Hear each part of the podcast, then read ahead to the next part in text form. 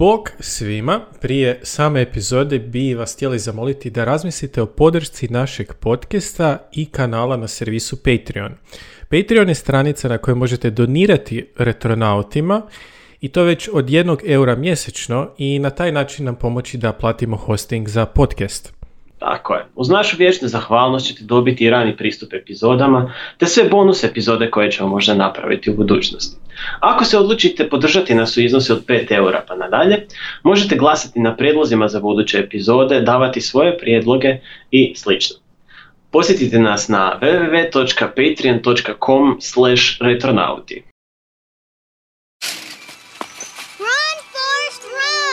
Here I come! If it bleeds, we can kill it.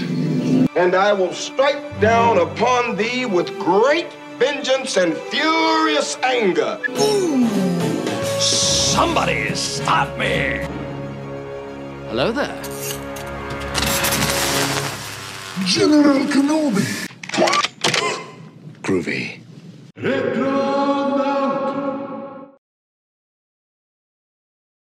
Bog svima, mi smo retronauti, ja sam Silvio, ovo je Daniel? A Retronauti su podcast o pop kulturi minulih i sadašnjih vremena i danas ćemo pričati o hororu. Zašto ćemo pričati o hororu? To je zato što je listopad, nastupio listopad, to je tradicionalno jezivi i sabosan mjesec, vrijeme kada utvare napuštaju svoje uklete kripte kako bi terorizirale svijet živih. To je također mjesec u kojem se slavi Halloween, to jest noć vještica Isto tako je to i dan iza mog rođendana, ako smijem nadodati, pa me dodatno veseli. Smiješ, I to je, da, i to je doba zapravo koje se najviše i povezuje sa fenomenom horora. Pa prije nego što krenemo na naše horor uspomene, recite meni Daniele, imaš li kakvu novu preporuku ili antipreporuku za mene ili naše slušatelje i gledatelje? Pa, kada, je pitanju, kada su u pitanju preporuke, uh, Devil All the Time na Netflixu, ako imate vremena da pogledate nešto što se ima hrpu povezanih priča, uh, nelinearno praćenje radnje, predlažem da pogledate ako ništa makar zbog svih glumačkih talenata koji se pojavljuju u njemu. A što se tiče stvari onoga što sam ja gledao i radio među vremenu dok nas nije bilo, bacio sam se na aktivno rješavanje svoje kolekcije filmova na hard disku, koja se sakupljala od 2016. a možda čak i od ranije. Uh, riječ je o kojih 50 gigabajta kojih se nažalost moram riješiti jer jednostavno mi smetaju. I upravo s tim razlogom sam odlučio pogledati te filmove. Dakle, nije riječ da je to lošim filmovima, ali Riječ je o filmovima koje me možda nisu toliko zanimali tada kada sam ih skinuo i jednostavno sam ih ostavio za kasnije odlago i odlago i odlago. I sada sam ih odlučio pogledati. Uh, do sada sam se uspio riješiti čak tri filma. Uh, jedan od prvih je The Bad Batch, koji je kod nas iz nekog razloga preveden kao loša partija. Iako da, hrvatski prijevod mislim, mislim da ćemo morati napraviti jednu epizodu samo o tome jer to, to je jedan jako zanimljiv fenomen. Uglavnom The Bad Batch je jedan jako friki film koji ima uh, čudan način da odvrati gledatelje u prvih par minuta, ono, da se gledatelji odluče žele nastaviti gledati taj film ili ne. Jer postoji jedna poprilično gory u nedostatku boljeg opisa scena na samom početku.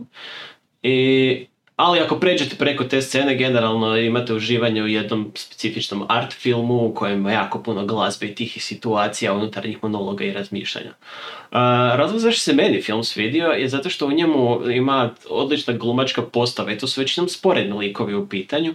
E, tu su Jim Carrey, koji u ovom filmu ne progovara apsolutno, što je fascinantno za Jim Carreya u jednom filmu.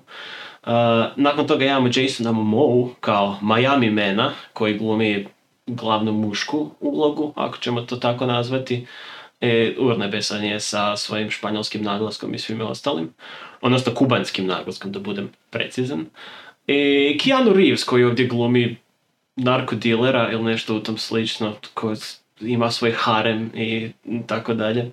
Uglavnom, jako zanimljiv film i vrijedi pogledati samo zbog njihovih stvari. Uh, osim toga, pogledao sam i Izgubljeni grad Z, uh, The Lost City of Z, I to specifično zato što nakon gledanja Teneta sam odlučio da bi mogao posvetiti malo više pažnje Robertu Pattinsonu kao glumcu, s obzirom da se ipak pokazalo da čovjek zna malo više glumiti nego što je pokazao Twilightu.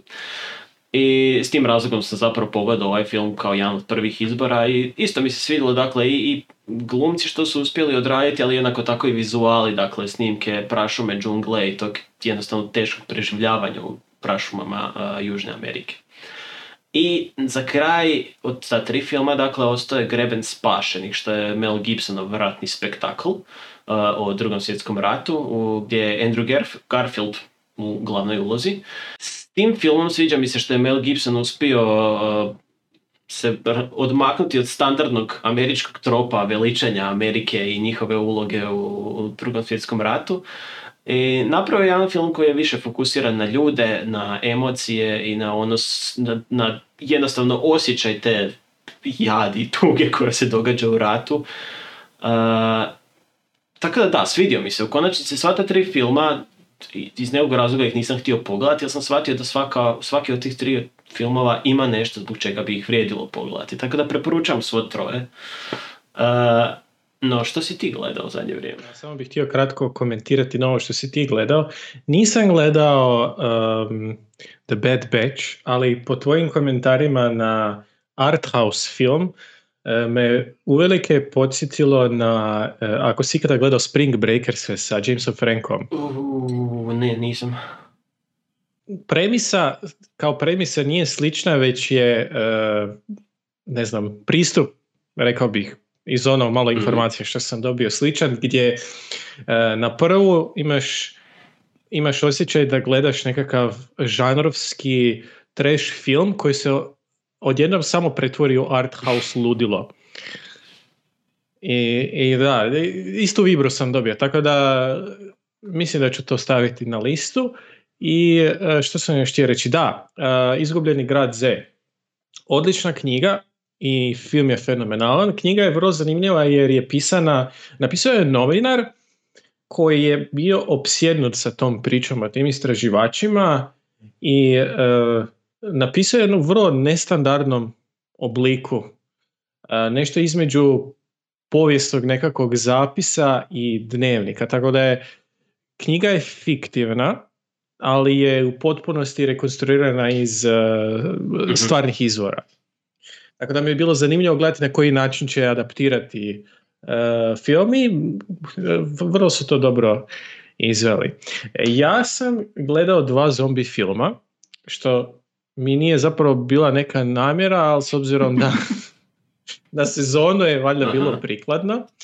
E, I e, jedan od ta dva filma me razočarao, a drugi me čak ugodno iznenadio. Iako sam računao da će me ugodno uh, iznenaditi, odnosno da će me razočarati onaj kojeg sam uh, manje iščekivao. Dakle, prvi film koji sam gledao se zove Peninsula. E, to je korejski film koji je nastavak uh, velik, velikog, velikog hita uh, Train to Busan, jesi li to možda gledao? Nisam, nisam. To je, mislim, 2016. izašlo i dosta je odjeknulo na, na, na sceni i e, radilo se o vrlo kvalitetnom, vrlo osvježavajućem zombi filmu gdje imali su jedan od onih rijetkih slučajeva gdje su uspjeli pogoditi ravnotežu drame, ali i zombi akcije. Tako da e, te, ti dramski elementi, e, međuljudski odnosi e, koji su u filmu ne, ne odlaze u melodramu i u patetiku, ali imaju tu neku snagu. Tako da te je zaista bilo briga tko će preživjeti na kraju Mhm. filma, tko neće. Peninsula je ne direktni nastavak, ali nastavak u univerzumu tog svijeta. I imao sam osjećaj kao da sam gledao korejsku verziju uh, World War Z filma, koja je isto jedna, jedna veća katastrofa od adaptacije, s obzirom da je knjiga vrlo zanimljiva i rađena kao e, novinarski dnevnik gdje čovjek, odnosno novinar intervjuira različite ljude koji su preživjeli zombi apokalipsu u različitim državama i na taj način stvara sliku e, ka- toga kako je koja kultura, kako je koja zemlja se nosila sa tom tragedijom. I Peninsula je film koji koje je mogao napraviti bilo tko, što me razočaralo s obzirom da dosta volim korijsku kinematografiju zbog Aha. toga što je drugačija. Ovo, ovo nipošto nije bilo drugačije. Ne radi se o negledljivom filmu, ali ako vas zanima ta, ta vrsta glume i, i kvalitete, jednostavno iz prvog filma to čem nećete je problem? Ponavljaju se standardni tropi, zombi... Da, da. E, znači, likovima se ne posveća apsolutno nikakve pažnje. Vrlo su površni. E, rezovi u filmu su prebrzi, vrlo netipični za e, korijsku kinematografiju. Em, I jako je bombastično, ali s obzirom da je jako bombastično, vide se neke vidi se neki propusti koji se ne bi vidjeli na prethodnim filmovima. S obzirom da Hollywood i Hollywood i Hollywood ima lovu, e, korejska kinematografija se većinom bazira na gangsterskim filmovima koje obožavam, na nekakvim krimi dramama i slično i, i kao pravilo nemaju jako puno specijalnih efekata. A kada imaju, poput recimo uh, Train to Busan, to su izolirane scene koje su relativno dobro odrađene. A kada imate cijeli film sa ambicijama Michael Bay specijalnih efekata gdje svake sekunde nešto eksplodira, skače, urla, Ne, ne. da. Dru, drugi film je isto e, zombi film koji me ugodno iznenadio, izašao je na, na Netflixu. E, zove se Hashtag Alive, što je e, kao pravilo dok vidim nešto što ima hashtag u nazivu, izbjegavam. Ali e, ima smisla, i takako ima smisla naziv filma, jer se radi o jednom relativno malom zombi filmu u kojem gamer ostaje nasukan u, u svom stanu uh, u jednom susjedstvu u Seulu i ostaje nasukan usred zombi Mhm. apokalipse. I on tako nasukan, kada su već svi ostali pobjegli, pretvorili se u nemrtve, eh, on, on, se, on pokušava preživjeti uz one kućne potrebštine koje ima. Znači, gleda što od, od, od sastojaka kod, kod kuće ima, što će mu prvo propasti, što neće. Um, ima recimo dron koji ga u par navrata izvuče sa dosta kreativnim uh, um, rješenjima za probleme. I da sad ne kvarim previše film, otkriva vrlo rano u filmu da ima i još jednog preživjelog, jednu susjedu koja je preko puta, tako da ima onaj dosta uh, možda i klišeiziran ali meni je uvijek drag e, način izmjene kada su dva lika, na ne, pogotovo u zombi filmu recimo, na velikim udaljenostima, ispod njih je horda i oni sad moraju nekako komunicirati i pomagati jedno drugome, a fizički su dosta udaljeni. I uglavnom film je meni odličan jer je postava vrlo mala, e, scenarij je dobar, e, relativno kratko traje, gluma je dobra, a i ja volim filmove sa ograničenim lokacijama. Tako da je taj osjećaj klaustrofobije koji bi se možda izgubio u velikim otvorenim prostorima kada svi trče od zombija, tu je pojačan. A je, to je istina. Klaustrofobija stvara totalno drugi osjećaj u filmu naspram recimo filmova koji se događaju u velikim, širokim, otvorenim prostorima. Tako, jer u takvom filmu i jedan zombi je velika opasnost. A dok, dok imaš gomilu i likovi trče od, od te lavine, ni, ni jednostavno nisi osjećaj. No, da mi krenemo na našu temu. E, koje su tvoje prve uspomene na horror filmove? Kada si, ono, što, što je prvo što si vidio i pomislio, a ovo je horror, ovo je strašno, čime si, čime si krenuo u taj žanr u stvari? Ja sam sam sebe traumatizirao sa Shiningom dok mi je bilo jedno Mhm. pet ili šest godina. I ne, ne znam da li je to bio baš ono full osjećaj ovo je horor kao H, već je bilo ja ovo ne bi smio gledati, ovo je, ovo je prestrašno za mene. Um, međutim, baš prvi horor kao horor je a, vjerojatno bio, bila je jedna horor serija, nisu dosije X, koje se, nisu dosije X, koje se sjećam da sam gledao i to je, i stvarno se ne mogu sjetiti kako se zvala, I to je bio, i serija je bila trash, bio je teži trash, radilo se u ruskoj seriji, sad se stvarno ne mogu sjetiti kako se zvala, ali to mi je bio prvi, pr- prvi osjećaj, da, ovo je horor, ovo nije akcija, ovo nije SF, jer recimo kao klinac sam volio, ne znam, filmove Schwarzeneggera koji su se non stop vrtili tada na TV-u. E, Ovo je bilo, ovo je stvarno horor. Pa, mo- moj prvi doticaj s hororom su bili dosije X. Uh, mislim, to je bila situacija gdje ono, kao klinci bi sestra i ja ono, naveče sjeli i ono, ne znam, na HRT-u jedan ili dva je bilo u 8 sati naveče počelo je imaš ono epizodu i gledaš i većinu epizoda je možda završili iza fotelje skriveni jer bi u strahu gledali stvari. Današnje perspektive kad gledaš da si X nije toliko strašno sve, ali kad imaš 6-7 godina onak malo ti se to sve čini puno strašnije nego što bi trebalo biti. I sada kada da razmišljamo o dosjeima X i svemu ostalom, mislim, mislim da je najviše profitiralo na tome što si imao tako, imao si jednog skeptika, imao si jednog koji vjeruje u apsolutno sve i na kraju se te dvije priče nekako spoje u nekoj sredini da postoji nešto misteriozno u tome, ali jednako tako opet se zadržava neka razina logike u tome objašnjavanju kako se to sve dogodilo, što se dogodilo. I Mislim, moram priznati, meni je to tada bilo strašno kao klinice za gledati. Ono, bilo je fakat scena koje nisu išle u, u, u gor ili tako nešto slično, ali ono, bilo je jednostavno vizura koje bi ostale zapamćene, ono, koje bi se sjetio, ono, Je, je, pa ja se sjećam, uh, ja sam to gledao kao, kao klinac, isto se vjerojatno, uh, ne vjerojatno, nego sigurno bio prestradan dok sam to gledao, iako me to nije sprečavalo da nastavim gledati.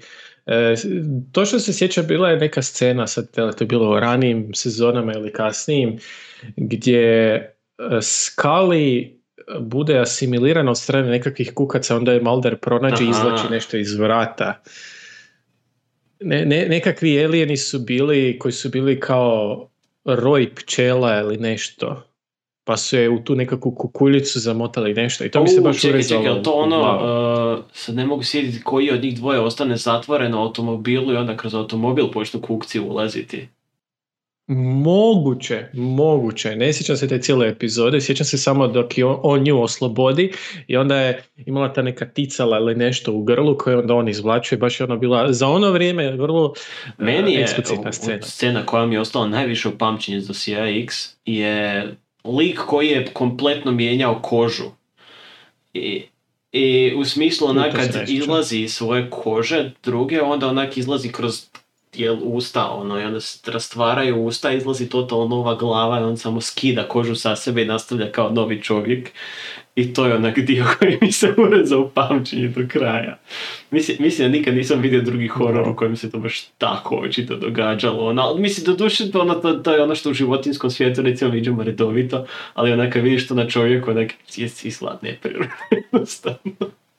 I pretjerano malo. Kako stojiš s filmovima?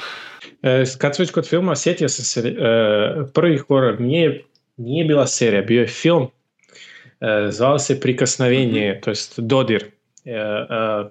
I em, definitivno nije, nije za klince. E, film je onako, em, nisam ga gledao godinama, ali e, ima, ima tu vibru Aha. e, egzorcista, egzorcista. Egzorcista s tim da je umjesto egzorcista nije glavni lik e, svećenik, već je glavni lik detektiv koji istražuje e, slučaj e, samobojstva. Ja sam već mislio da nije, nije katolički svećenik, nego je ortodoksni pop kao glavni. To bi gledao. to bi gledao. To bi bilo, to bi bilo, to bi bilo zgodno, ali ne, ne. A sa filmovima, ha, pa e, veliki sam fan, malo je reći sam veliki fan, moj najdraži redatelj je John Carpenter i em, 90% svega što je nikad snimio e, ili napisao su horror filmovi.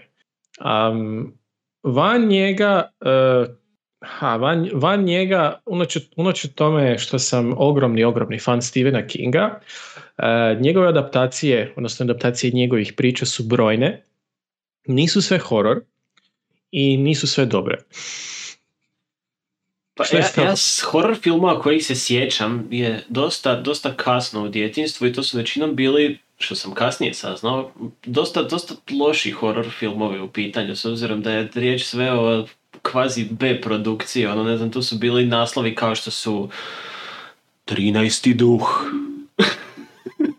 ne znam, zaboravljam kako se zove onaj jedan film uglavnom gdje oni trebaju osvojiti milijun dolara da provedu noć u ludnici. Uglavnom ima, ima zapravo hrpu slavnih ljudi koji su glumili u tom filmu, ali onak film je realno bio katastrofa. I što se tiče horror filma, mislim da sam tek, tek kasnije, tek oko faksa sam ja počeo samo inicijativno baš gledati horror filmove s ciljem da vidim jel, što, se, što se točno događa i to sam malo skako sa starijih na novije. Znam da mi je u pamćenju ostao Pet Cemetery koji je Stephen King uh, film, ali prvi Pet Cemetery, dakle ne ovaj remake koji je izašao prije, dosta nedavno. Uh, i taj Pet Cemetery mi se urezao u pamćenje i to samo zato što nijedan dio vezan uz ljude u tom filmu nije strašan. Strašna je jedino mačka koja se konstantno pojavljuje negdje i počne vrištati. I mis- mislim da moja fobija od mačaka polazi od tog filma iz nekog razloga.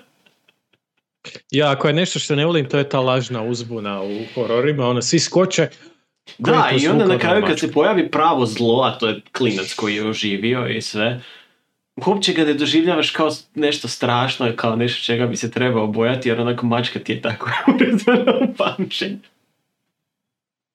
Da, da, da. Ne znam, da, koji su da. ti najdraži dijelovi horora? Vidiš, koji su mi najdraži dijelovi horora? Pa, em,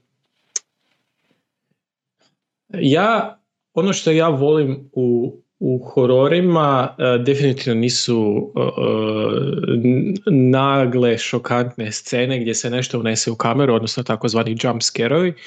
E, Ne volim ih zato što su takve stvari čisto refleksne i iznenadite prvi put, iznenadite drugi put i nakon toga otupiš i e, bilo koja poruka koju je film ili serija mogla postati se izgubi zato što to je sve što ti ostane u pamćenju. Ono, to je ono, sjećam se scene gdje je to čudovište u krupnom planu izletjelo, ja sam se prepojio, to je bilo to. Tako da to definitivno ne volim. Ono što volim je kada je horor spojen sa nekim drugim podžanrom. E, to je i razlog zašto toliko volim Johna Carpentera, zato što on je veliki dio svog, svoje filmografije gradio upravo na spajanju SF-a i e, gotičkog horora, književnog horora sa tradicionalnim hororom. Tako recimo, e, mislim da si nedavno gledao The Thing. The Thing je daleko po meni najbolji horor film svih vremena e, iz razloga što je spojio znanstvenu fantastiku i horor na jedan vrlo efektan način. To je film u kojem je e, spojena, spojen strah od nepoznatog, što na koncu povlači i reference na Lovecrafta, što je isto jedna tema koja se provlači kroz Carpenterov rad. E, spaja se naravno SF e, na, na tragu Aliena i spaja se jednostavno ona vrlo ljudska onaj vrlo ljudski strah od otuđenja, od paranoje, od e, nemogućnosti vjerovanja onima najbližima po- pored tebe. I film kao film nema zapravo neke grozne jump scare-ove, ono što je strašno je e, taj kaos i, i, i ta nemogućnost da, da vrlo sposobni ljudi spriječe ono što nadolazi. Ako išta ne volim u, u hororu je kada se glavni likovi ponašaju glupo i donose glupe odluke. Mislim, svi smo mi ljudi, naravno da u, u teškim stresnim situacijama ljudi rade greške. Ali u onim jeftinim hororima oni stvarno rade umobolne brain damage odluke. moram priznati, u, u Thingu A- sam primijetio, pogotovo na samom kraju, je bila ona greška gdje je njih četvero sigurno da nisu The Thing. I onda njih trojica odu dalje istraživati, ali četvrti ostane u pozadini. T- svjestan sam da je to riječ onak setapa kraja samog filma i slično. Tako Ali je. opet onako se čini kao poprilično glupa odluka koju možda ljudi ne bi donijeli u tom trenutku da nekog ostave iza sebe. Možda, ali ja imam par teorija. Možemo, možemo malo napraviti kratku digresiju na The Thing. E, stvar je sa The Thingom je, o, to, to što si rekao stoji. Međutim, e, svi su oni znanstvenici i e, nesreće i, e, i, i, i kaos koji se događa oko njih ne događa se iz, iz razloga što oni donose glupe odluke. Oni donose odluke pod stresom, što naj, najviše zapravo pokazuje ona čuvena scena sa testiranjem krvi. Što je jedna valjda naj, najpoznatijih horror scena svih vremena. Ona je masterclass u tome kako napraviti tenzije u sceni gdje ljudi stoje samo. I e, moja teorija je ta da u nekoliko navrata e, dobijemo informaciju, pasivnu informaciju da The Thing je parazit i do te mjere je parazit da e, osoba koja je preuzeta ne zna da je preuzeta. Mi zapravo nikada ni ne saznamo tko su bili e, originalni vanzemaljci. Da li su i originalni vanzemaljci skroz treća vrsta? Znači, prva ona scena u The Thingu je Mhm. e, o Koji se broda, jel tako? E, koji se sruši. Da li se brod srušio sa The Thingom ili sa vanzemaljcima koji je The Thing preuzeo Mhm. dok su bili negdje vani? Da li je taj parazit do te mjere napredan da i ljudi koji ga se boje nisu svjesni da su asimilirani? I to bi moglo objasniti što šta. Ja razumijem da je to već ono, da, da, da time možeš pokriti jako puno rupa u bilo kojem filmu, ali ona zadnja scena u The Thingu gdje uh, Childs i ovaj drugi jedno drugom nude uh, alkohol, Mhm. ona je benzin. A jedan od njih, ako gledaš, nema izdah od topline, budući da su na, na, na, juž- na Antarktiku. Ima jako puno malih detalja koje ili pokazuje na jednu stvar ili, ili su lažna uzbuna. Ok, zvuči zanimljivo. Ali uglavnom, da. To je toliko, toliko da da thingu. Što ti voliš? Pa, Što ti... Uh, on- ono, što se, ono što ja smatram da je horor doprinjeo generalno kinematografiji filmu je što je oslobodio kinematografiju i film straha od istraživanja onoga skrivenog u nama. Dakle, uh, istraživanje psihe, negativne strane psihe i onoga, ne znam, kreatura i bića koja nam žive u umu, ako možemo se tako izraziti, a, a, a, kojih se bojimo i koje onoga i ono zlatno vrijeme Hollywooda takvih stvari nije bilo. U zlatno vrijeme Hollywooda sve je moralo biti očito, sve je moralo biti onako. I onda nakon tog nekog perioda počinju se javljati filmovi koji počinju sve više i više istraživati te strahove. Ono što se meni sviđa je u tome što je, je horor izrodio novi način izražavanja unutar filmske industrije u smislu audio inženjeringa, vizualnih umjetnosti, jer u tom periodu su izrasle takve kreature kakve se do tada možda nisu bile viđene. Čuli smo za njih u mitologijama ili raznim narodnim babskim pričama, ali do tada nisu postojale toliko na filmu jasno prikazane. I nakon toga perioda i pogotovo današnje vrijeme, u današnje vrijeme hrpa ljudi preživljava iz zamišljanja različitih kreatura i svega ostalog, što ne bi bilo moguće da nije bilo tog napretka u hororu i napretka horora kao jednog od najprodavanijih žanrova u konačnici. Tako da to je ono što mi se sviđa. Ono što ne volim to je ista stvar kao što si ti rekao, jump scare-ovi i, tak, i gore pogotovo. Dakle, gore, odnosno pretjerano pokazivanje krvi iznutrica, rasturanja dijelova, ne, svačam da u nekim filmovima to ima svoju svrhu, ali uh, uh, ako se cijeli ako je cijela ideja filma da zgrozi ljudima i da smatraju da je horor samo zato što vide to stvari, mislim da se gubi smisao horora. Jer osobno nisam gadljiv, nije da mi se ne sviđaju takve stvari i da ne mogu to gledati, ali mi ubije užitak u filmu ako je sam film baziran samo na tome. Uh, mislim da je to to. Ne znam, svi- sviđa mi, se, sviđa mi se što su po pitanju zvukova izmislili, pogotovo s obzirom da uveli su neke, izmislili su neke instrumente koje se koriste od ranih dana uh, horora i do dana, dana današnjeg, ne znam, ono, uh, pile na kojima se svira i, i slične sl- razno razne udaraljke koje proizvode zvukove koji onak nisu standardni u glazbi, ali u smislu horror filmova imaju jako dobro svoje mjesto zacrtano. O da, meni, meni je uvijek nasmijavala činjenica da naziv za te efekte Foley, Ne znam. znaš odakle potječe? Lika Oh. koji se preziva Foley. It's pretty obvious if you think about it. Nazvao je to po sebi, koji kraj. A, tu cijelu disciplinu.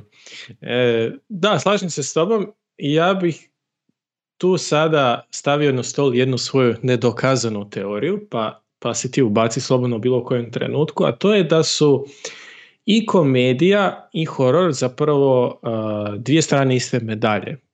Zašto to tvrdim? Zato što je imaju vrlo sličnu strukturu. E, isto kao i kod horora, komedija se bazira na rezultatu koji nije očekivan. Dakle, imamo nekakav setup, nekakav nepovezani element koji vodi nekakvom iznenađenju koje je smiješno.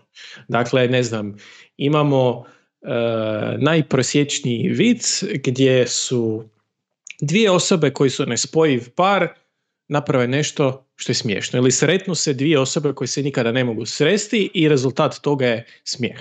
Slično je i sa hororom.